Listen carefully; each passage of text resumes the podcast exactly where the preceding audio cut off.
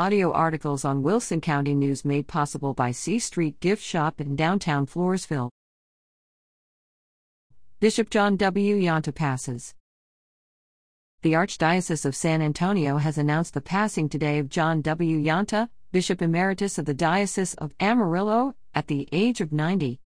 A South Texas native, he was born in 1931 and grew up in the family farm in Runge. Yanta was ordained a priest in 1956, serving in various parishes and in many capacities, several of these related to youth organizations. Very proud of his Polish heritage, Yanta was a founding member and first national president of the Polish American Priests Association.